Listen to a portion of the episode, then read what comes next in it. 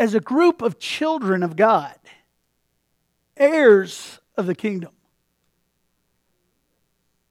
kings and queens, can we agree together for those that have gone now to a place where they go, I got to have help?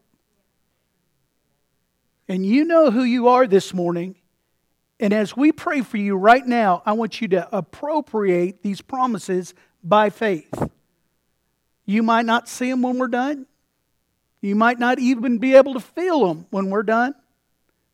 But it's going to be up to you to say, God, we believe where two or three are gathered in your name. God, I can ask anything in your name. How many people are believers here this morning? You're the ones I'm talking to. Let's go to prayer right now. If you have a need in your life, can you just raise your hand? Let God see. He already knows, but are you willing to have faith for it right now? Just lift your hand. Don't be scared. Come on, get it up. John Miller's hand right here. Up. Now let's appropriate by faith. God, I receive what you've already done for me on the cross. God, I believe that all your promises are yes. God, you didn't say those to trick us into believing and say, that's not for you. God, you said, this is for me and my friends. God, are believers, your children. And God, today we appropriate those by faith and say, they're mine. Church, will you say that? They are mine. Say it again. They are mine. The promises of God, they are mine. Father, we might not be able to see it, taste it, touch it, feel it, but God, we know that faith is being sure, confident that God, that you have the answer for us. And Father, sometimes we know, God, we have to be reminded that when things are falling apart, God, they might be falling right in place. God, we thank you for the ability to come boldly before your throne today. And all those that are in agreement said, amen. Amen. This morning, as I'm pretty fired up and kind of excited about this message because we're starting a new series. And it is entitled, as you see it, You've Got to Nourish to Flourish. Now, the definition of nourish, as most of us would already go to in your mind, is that you're provided with food or other substance necessary for growth, health, and good condition. But there's another definition that goes like this. Nourish means to keep a feeling or a belief in one's mind, typically for a long time. It is imperative that the believer is nourished by the Word of God. And the Word of God, as I've said before, you kind of like just marinate, huh? I know it's meditate, but you got to marinate. You have to soak in the Word of God. You have to read the Word of God and let it become part of you. Until the day comes where it is your DNA. It is how you think. It's how you talk. You know that the promises of God are for you and that you're walking those promises out. Now, when we hear that in Ephesians 2:10, there's something that either person, a person that is a believer, will receive it, or they'll say, you know, I don't know about that. You ready to read it? Ephesians 2:10 says this, for we are God's masterpiece. How many people have ever saw themselves as a masterpiece? God says, you are a masterpiece. He has created us anew in Christ. In Christ Jesus, so we can do the good things He planned for us long ago. This is one of Gwen and I's most favorite verses that we have to continually, here we go, marinate in. We've got to continually tell ourselves in a world of storms, in a world of all the obstacles that we go through, that we are God's masterpiece and God has designed us anew in what Jesus Christ did for us, to do the good works that He has planned for us before even baby John opened his eyes in this world. He had planned for us to do the good things that He has created us to do. Now, this morning, you know, as I was preparing this, and then again, not this morning, but I was preaching it this morning before anybody gets here like I usually do, I began to think of that question that a lot of people would say, well, Pastor, what are the good things that He's prepared us to do? Now, we know that there are individual things that God has given us, and we've talked about that before in different sermons. And I believe that all of us know that we are created with a purpose.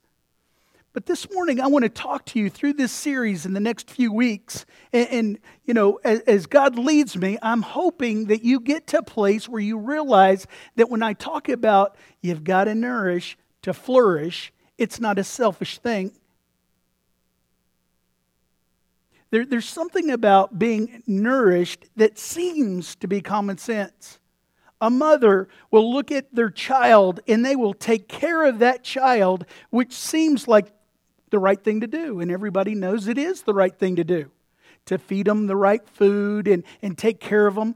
But there's something about the mother will not even take care of herself some of the time because she is taking care of the child. Now, this morning, I want us to get to a place where we realize that if there's a deficit in us as individuals, it's going to be seen throughout our life. It's going to be seen in the circle of friends that we run with. And that circle of friends includes our children, our husband, our wives. And this morning, I want us to look at this. Because in Jeremiah chapter 18, and you don't have to turn there, but I want you to see that in Jeremiah chapter 18, the prophet heard from God, and he goes down to the place where the potter is making pottery, and he's spinning, as you've seen before, into vessels, into pots. And it says in that passage that the potter has a vessel in his hand that he's making that is marred. It's really of no value if it's marred. But he says in that passage that he saw the potter and he began to create a vessel of honor. In other words, he reformed it. And God said to the prophet, that's what I can do for Israel. Right there.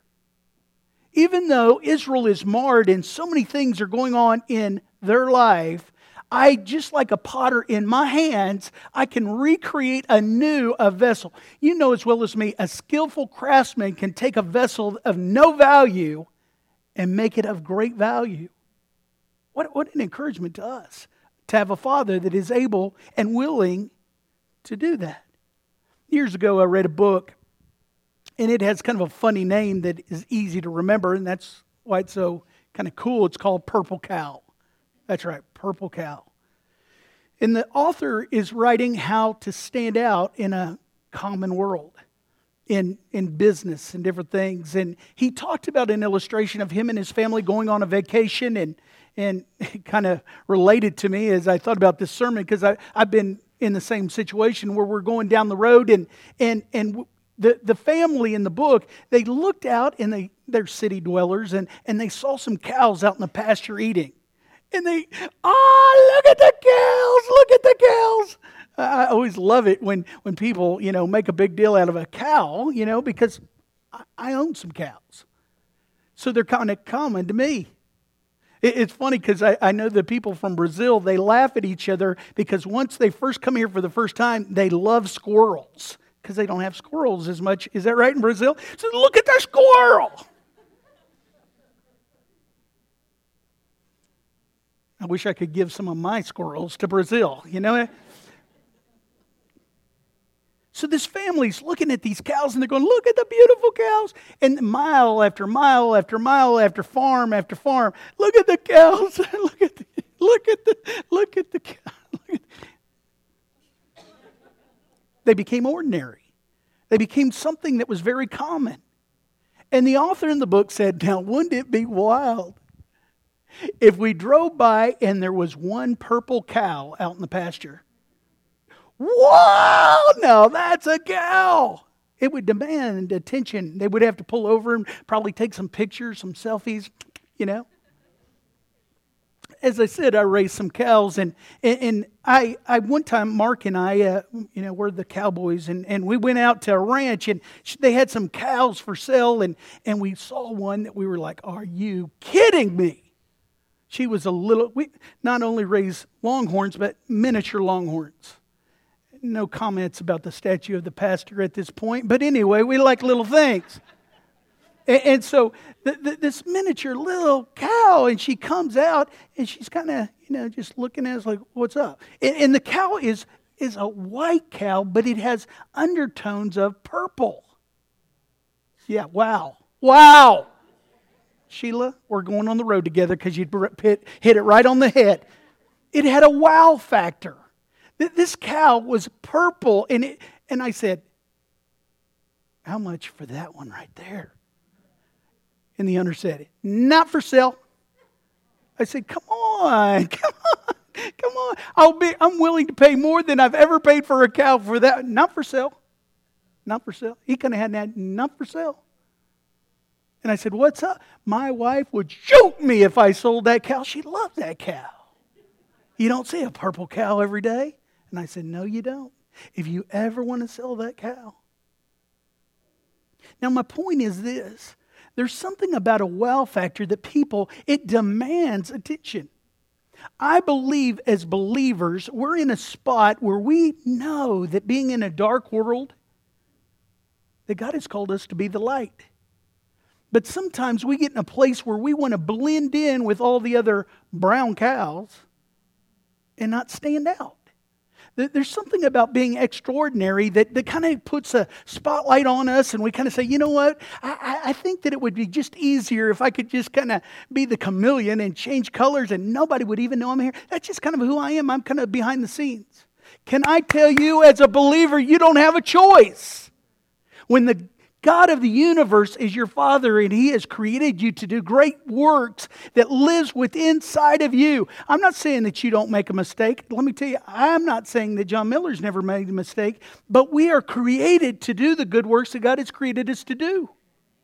If you're not nourished inside of you, you're not going to flourish. Therefore, the people that are around you that are desperately needing you aren't going to see you as a source of victory in their life. See, at our church, the chapel, our desire and our mission, our goal, what we do every time the doors are open is to create an atmosphere of a growing, loving relationship with God and with each other. Now, you might say, well, Pastor, what's this an atmosphere? And because there's a point, there's a stepping off point where the church can't make you have a growing, loving relationship with God and your neighbor. That's going to be up to you. But we can create an atmosphere. We can create a process that you come in and you realize there's people at the door greeting you.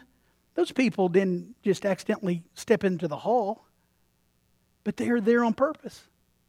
Again, how many people go into a place of business and feel like they're greeted? I don't know if you've noticed this, but let me just bring it to your attention.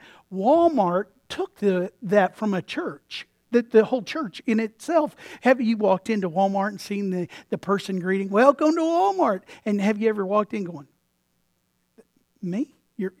I haven't been welcomed since last Sunday at the chapel.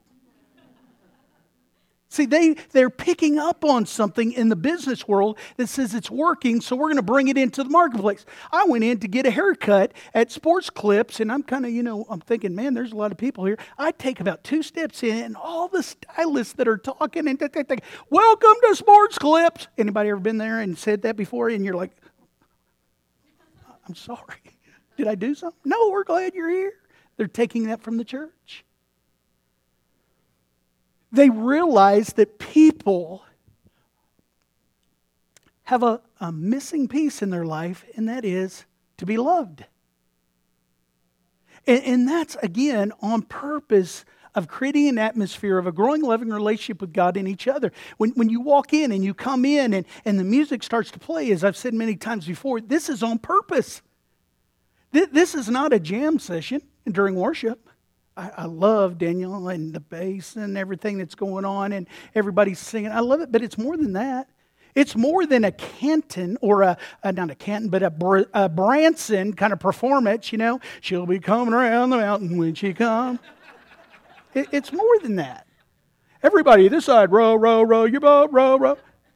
It's more than that. When you come into the house of God and the worship team begins to what? Not hey, if you got anything else. No. They're leading us into worship, into the throne room of God. There's a process. The Old Testament was very specific in the process.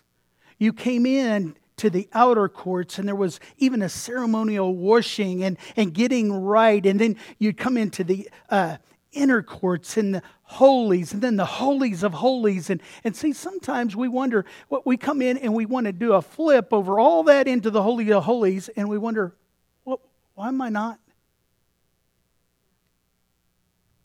But let me tell you, when you understand that we are on purpose creating an atmosphere of a growing, loving relationship with God and our neighbor, what you're doing is you're nourishing yourself.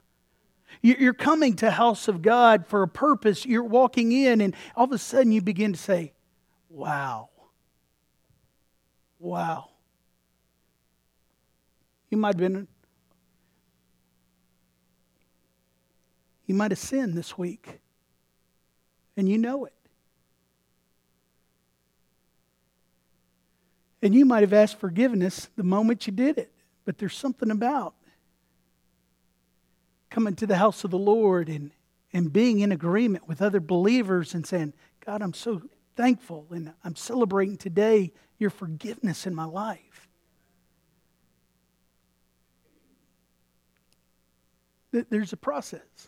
You, first of all, have to come to church, and then you have to participate in the worship and like we're doing right now, we're hearing the Word of God. Why? For a growing, loving relationship with God and each other and our neighbor. Now this morning, the Word of God says the first and the second greatest commandments is loving God and loving your neighbor. Galatians chapter 5, verse 13 says, serve one another in love. The entire law is summed up in a single command, love your neighbor as yourself. If you keep on biting and devouring each other, watch out or you will be destroyed by each other. Paul had a way of saying it, didn't he? It's just better to walk in love. Now again, let me state, you've got to nourish to flourish. Living life is a rough chore, and sometimes we get bogged down in it. And really, all of us would love to really, come on, let's be honest. Wouldn't we all love to live a very long life and a happy life, a good life, a prosperous life, healthy life? What my desire is to live to be 100 years of age, and to Gwen to live 100 years of age. And I'll say 1 week after she passes away, I'll take care of all the arrangements, and then I'll leave, go home with her. That'd be my wish. Say, Pastor, do you think God will do that? I don't know, but I'm going to ask. Seek and knock. And in that week, if somebody came up to me and said, John, how do you have such a good life? How is it so prosperous? My goal is not to go, oh, I don't know, I just kind of did. It just kind of flowed downstream. Come on now. Let's allow the Word of God to begin to teach us, to nourish us, to have a great life and a good life. Now, real quick, I want you to see, since you came to church, hopefully to hear the Word of God, let's look at Psalms 34. And I want to take a passage out of the New Testament in 1 Peter chapter 3 that puts together really the same thing. It's almost like Peter knew what David wrote, and then he's going to write something similar. I believe he did. In Psalms chapter 34, it goes like this. Come, you children, listen to me. I will teach you to revere and to worshipfully do what? Fear the Lord. Everybody with me? Is that up there? Is it the right? It's in the Amplified. All right. Well, let's keep going. I'm in the NIV, I believe. No, I'm in the Amplified. Where am I at? What's my name?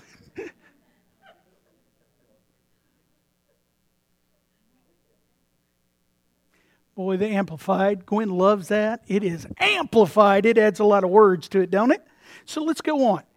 Worshipfully fear the Lord. Now again, how do we fear the Lord? The wisdom of the Word of God through Job, David, Solomon, Isaiah, the men of God, inspired by the Holy Spirit to write what we're going to read.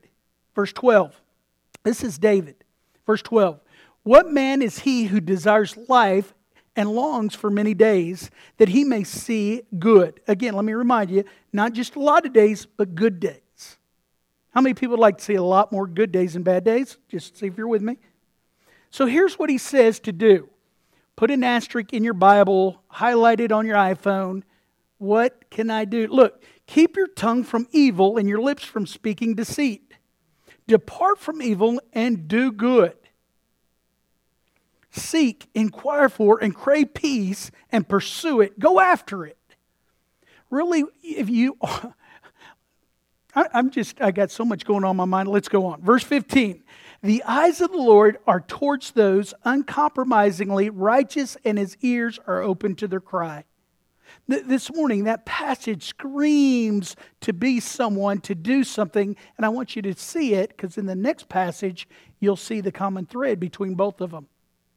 But before we go on, this is David, and he says...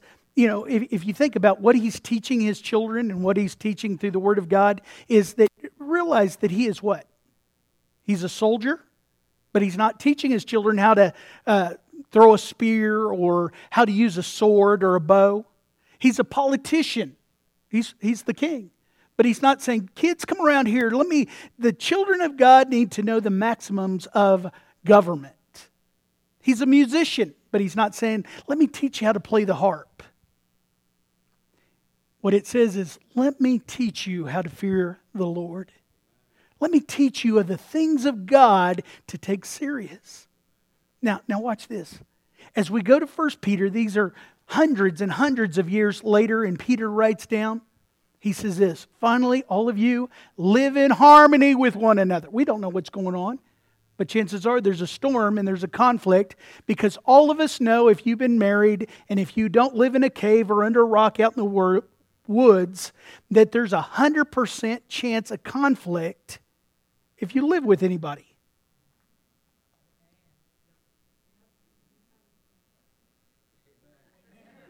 Okay. It's good to kind of get that confession off. Yeah. So he's saying, live in harmony with one another. Be sympathetic. Love his brothers. Be compassionate and humble. Do not repay evil with evil or insult with insult, but with blessing, because to this you were called so that you may inherit a blessing. I want a blessing. God, be favor to me. Favor. Are you being a favor and a blessing to someone else? Whoever would love life and see good days must keep his tongue from evil and his lips from deceitful speech. He must turn from evil and do good. He must seek peace and pursue it. Do you hear that again? Same thing with what David said. To seek peace, pursue it. For the eyes of the Lord are on the righteous, and his ears are attentive to their prayers. But the face of the Lord is against those that do evil. Now, as I read both of those, I hope that you could see similarities. Because I don't want to insult your intelligence by reading, because I know you can read, but at the same time, in reading both of them, there is similarities and there's a common thread. Here it is. Ready? Love your neighbor.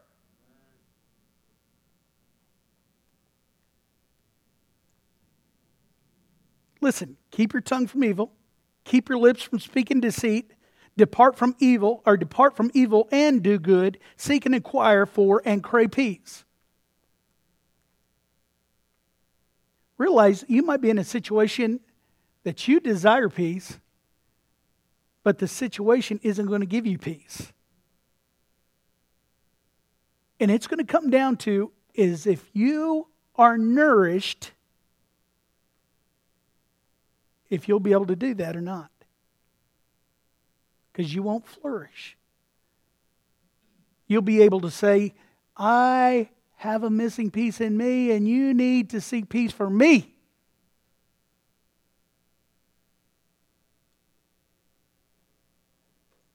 James pretty much says, you have everything you are as a believer, so prove it. Live out what God has given you. I love that thought. He says true wisdom comes from God, and if you're wise and understand God's ways, prove it by living an honorable life. Again, to be nourished, as we know, in food is to provide with the food or other substances necessary for growth, health, and good conditioning. But the other one, the definition I'm trying to point out, is to keep a feeling or belief in one's mind, typically for a long time. You've got to nourish to flourish. You think about food. You know that it is sometimes the hardest thing you can do is to be nourished with good, healthy food. Sometimes when you eat healthy, you have to go to a whole nother grocery store. And it's more expensive. Now, if that's justified or not, I don't know, but organic means money. But it's going to cost a little more. And here's the thing is, you can't eat a whole big bunch of healthy food and still be healthy. The portions still are very important. See, it was funny when my sons are in that growing stage and you have healthy Texas Longhorn beef. Very lean, very healthy. We have some for you to sell. $19.99 in the back. No, I'm just kidding. Very healthy. But they would go through hamburgers like they were a chipper. Zzz, zzz. And one of them, I won't say their name, but their initials are Mark Miller. He was going for the third one, and Gwen said, there will never be a time in your life that you'll need 3 hamburgers.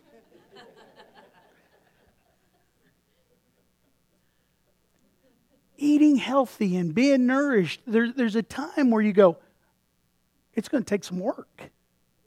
It's going to take some effort on my part. It's going to say, no, I don't need that. But I do need that.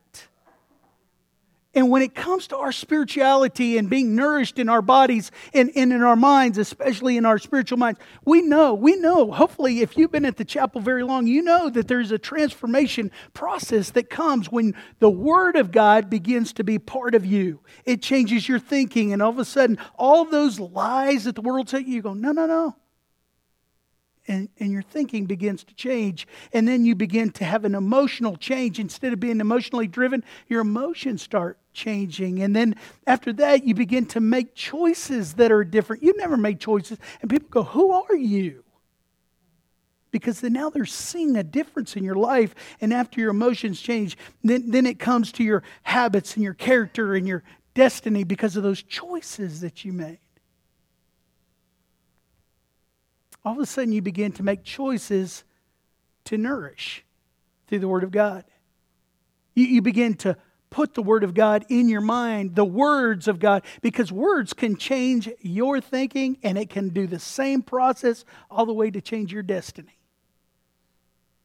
All you have to do is focus on something that the Word of God does not say about you. You're a loser. You don't have anything of worth. You'll never be anything. The storm that you're going through is going to be your destiny forever. And all of a sudden you begin to change your thinking. It's not long until you're emotionally driven and you're wanting to pull your hair out. You begin to make choices that a year ago you look back and say, how in the world did I get here? And that becomes a habit. And this morning, I don't want you to get to the place of becoming a habit in your character and your destiny. You say, no, wait just a minute. I need the Word of God in my life to begin to change my thinking back to where I was, to where it needs to be. So every storm that I go through, every conflict that I run into, all the obstacles of life will not knock me down and give me the opportunity to quit and for me to say, I'm done.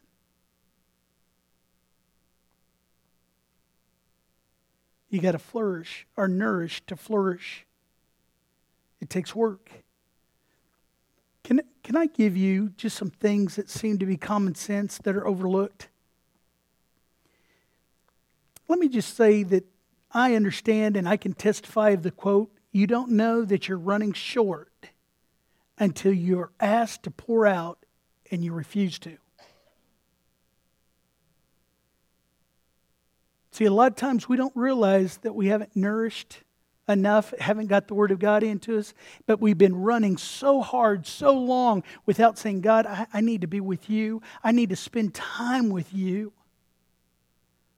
That the day comes when somebody says, hey, can you do something for me? I just don't. I don't have enough capacity. I don't have enough time for you. I don't have enough energy for you. And all of a sudden, we become ordinary. We become just like the brown cows that everybody in our society is looking at going, what's different about you than a person that's not even a believer?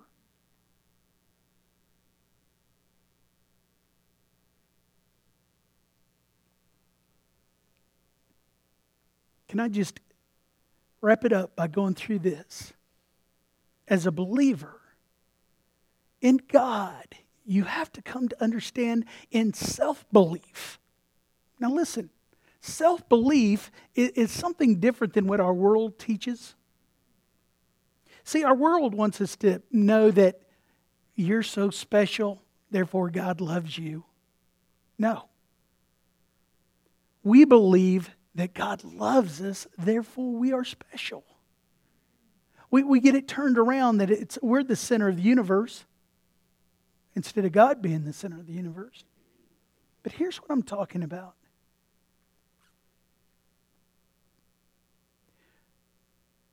When God says, if you can dream it and believe it,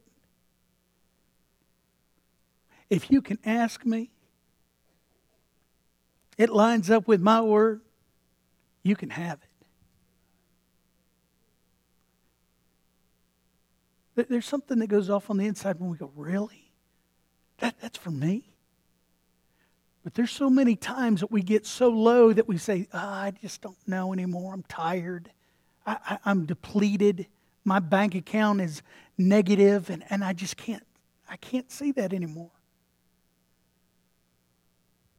Let me tell you, that's a warning sign. Also, to have a drive and a desire to do more right now than you are doing for God.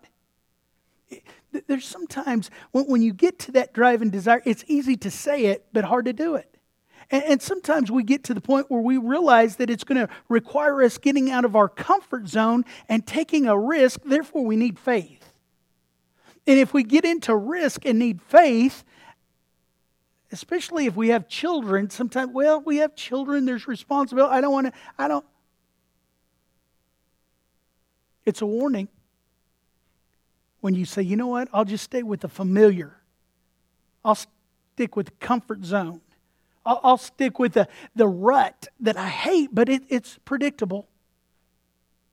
That's a warning that you're running low, that you can't see that God has more for you. The next one is, I'm going to use a word that we don't use, but to realize you have a tribe. You have a church family that comes around and comes alongside of you and can pray for you and believe with you and support you. And on Sundays when we get together and to celebrate the goodness of God. See, in our world, when we're running on low, we tell ourselves we don't need anybody because they could hurt us. And as long as it's just me and my husband, now we fight a lot and we get it going on, but we're stuck together, we have children, whatever it is, but we don't want to get outside because, let me tell you, that's a warning. You're running on low if you don't realize the friends that you have here. Another is well-being, your health has to be a priority. See, a lot of times in church we just talk about our mental or our spiritual. But let me tell you, physically, our health is so important. If you get drained and you're not taking care of yourself, let me tell you, pretty much nothing else matters. And what I know is when I'm low, if I don't watch it, bring on the jelly donuts. Huh? The whipped cream right out of the can.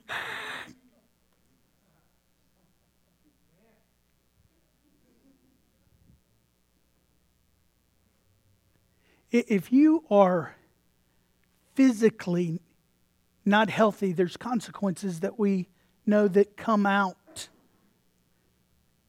It's hard to be motivated. It's hard to get excited about things.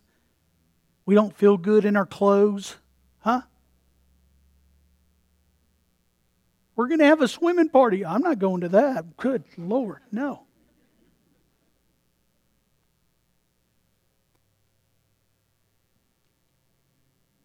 Our money management, look out. So you realize that we're made to give as Christians, believers. We're blessed for a reason, to be a blessing. But see, when we get to the point where we're depleted, there's something missing inside of us when we go, no, we take, we don't give, we take. You're sick. There's something that's missing inside of you if you are not giving.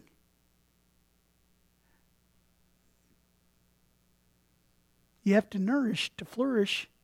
And I'm telling you, there's a warning sign if you're not giving.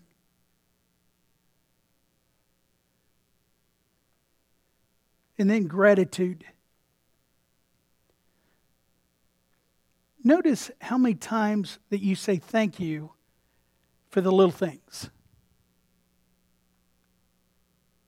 And the times you say, I'm sorry.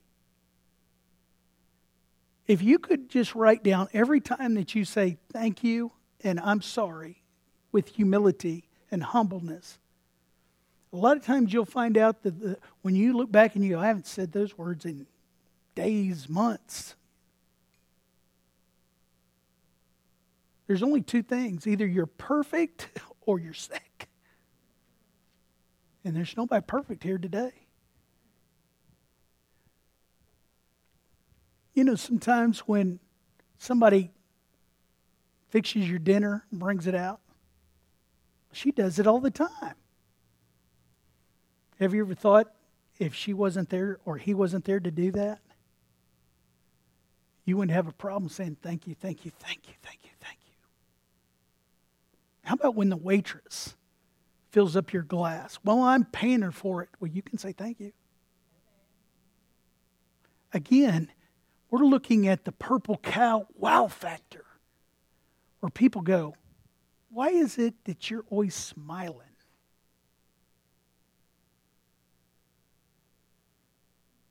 I'm a purple cow. I stand out in the ordinary world. Because I'm a child of God. I love Him so much. He's done so much for me. You've got to nourish, to flourish. Get out your pens, your iPhones. I'm going to give you some homework. The doctor gives you a prescription at the end of the day. It's up to you if you're able to go down and get it or not. At the drugstore, here's a prescription. Psalms 112. 112. I want you to read that, agree with that in prayer over your family, over your life as an individual. Now again, I tell you what, Debbie Howe, you're the Facebook queen. Put that on there. Pastor John says Psalms 112. So if you're if you're not Chapel Assembly, we'll accept you as on the Facebook, and then you'll get updated, you know, what we're doing and all that good stuff. But read Psalms 112. Gwen and I found this, And it's almost too good to be true. You might forget it. Some of you are looking for it right now to read it. Can you wait 5 minutes? All right, here we go. Let's pray. Paul's going to come up and close the service. Let's pray. Father, thank you for a wonderful day. Father, thank you for the things that your word gives us of wisdom.